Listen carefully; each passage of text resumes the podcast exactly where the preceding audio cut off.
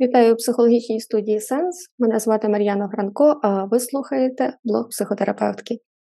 І, до речі, як ви сьогодні? І це не чергове запитання і не така собі замануха. Це насправді дуже важливе запитання для того, щоб прислухатись до себе, і його варто ставити собі не те, що щодня, а по декілька разів на день. І ось чому. Знаєте, останнім часом як мої друзі, так і колеги, так і клієнти все більше скаржаться на наростаючу хронічну втому і виснаженість. І нам дуже важливо на це звернути увагу. І якщо людина відвідує психотерапевта, це зрештою легше, адже на початку кожної сесії вона таки почує це запитання, як ви сьогодні, і може звіритися сама з собою і не втрачати чутливість до себе і свого стану. Але в побуті, в такому автоматичному своєму ритмі ми можемо забувати про те, що наше тіло – це живий організм, що запаси енергії, вони вичерпні, що той стан, в якому ми перебуваємо, а ми зараз, нагадаю, всі перебуваємо в хронічному стресі низької інтенсивності, поперемінно з включенням гострого стресу, коли є чергові прильоти, жертви або те, що чіпає вас найбільше у всій цій жахливій історії війни. І, власне, хронічний стрес – це для нас, по суті, виглядає таким, як ми називаємо, умовною безпекою, тобто тим місцем, де начебто можна жити. Але я сьогодні би хотіла звернути увагу на підступність цього стану. Бо, в принципі, психіка загалом, згрубше, може перебувати в двох станах такого негативного стресу до стресу. Це гострий стрес і е, хронічний стрес, тобто не гострий. І якщо гострий стрес ви не пропустите, в людини буде ступор, панічна атака, її буде трусити, вона буде мати тремор, в неї може бути істерика, чи дуже підвищена тривожність з тахікардією, то якраз хронічний стрес, він характеризується трьома такими підступними моментами, бо перш за все ми з часом перестаємо його помічати. І це те, що відбувається, і я тут з абсолютною впевненістю можу сказати, у нас з вами, у всіх нас. Це такий момент тієї жаби, яка потрапила в досить теплу, приємну воду, її можна було, в принципі, витримувати, а потім, якщо градус потрошечки підвищувати, то жаба звариться. І так само, коли ми попадаємо в хронічний стрес, ми кажемо, ну, порівняно з гострим стресом, тут можна розслабитися. Але насправді це помилка цієї жаби, яка потрапила в ванну з теплою водою, бо з часом хронічний стрес створює для нас низький рівень напруження, але хронічний, який впливає, власне, на наші тілесні можливості. Тіло залишається в мобілізаційному стані, але так, що, в принципі, ми можемо продовжувати адаптовуватись і з часом виснажується.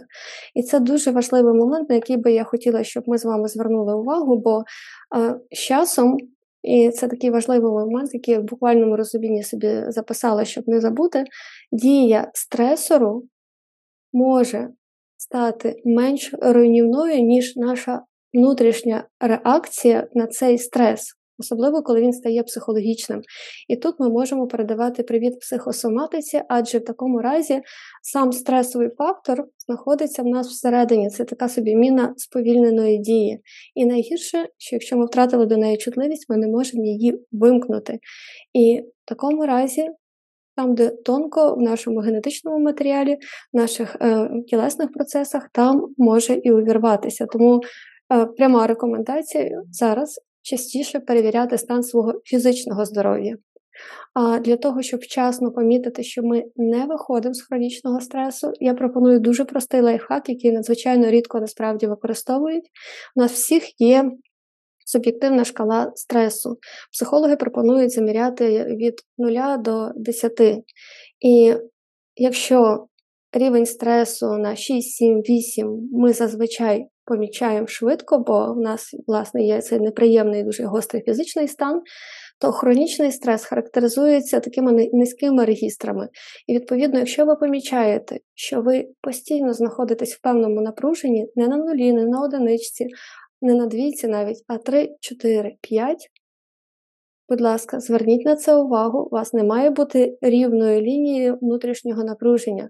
Напруження має зростати для того, щоб адаптуватись до зовнішнього стресора, і якщо його немає, воно має спадати. Тобто, по суті, у вас всередині має бути така синусоїда або ж принцип напруження, розслаблення. Якщо він порушений, я вам гарантую, що ви знаходитеся в хронічному стресі, якщо у вас тримається така рівна лінія.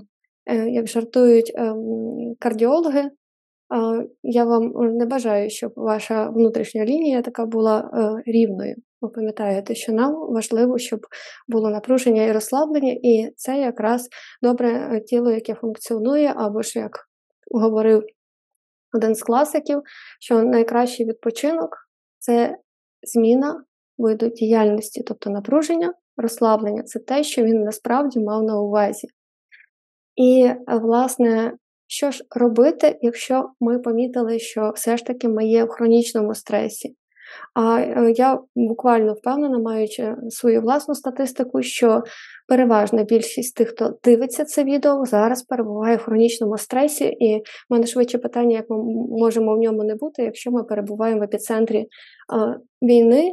Просто питання, хто ближче до лінії фронту, частіше переживає гострий стрес. З однієї сторони це гірше, з іншої сторони ти маєш можливість мати більший контакт з реальністю, а ті, хто далі від лінії фронту, мають ризик більше мати цей хронічний стрес низької інтенсивності. І найгірше в ньому те, що ми можемо, власне, проспати, що цей стресовий фактор з'їдає нас зсередини. Тому про всяк випадок рекомендую робити одну просту штуку. Вона прозвучить дуже е, контроверсійно, вона е, парадоксально, я би навіть сказала, але зараз, як це не дивно, для того, щоб впоратись з хронічним стресом, та й з гострим також, звісно, е, нам потрібно в два рази більше відпочивати, то в два рази більше відновлюватись, ніж якби ми жили своїм звичним життям. Тобто, якщо ви їздили в Карпати на відпочинок один раз, скажімо, на місяць раніше ви живете близько біля Карпат, чи виїжджали в село, чи ще кудись до річки, то зараз вам потрібно робити це два рази на місяць.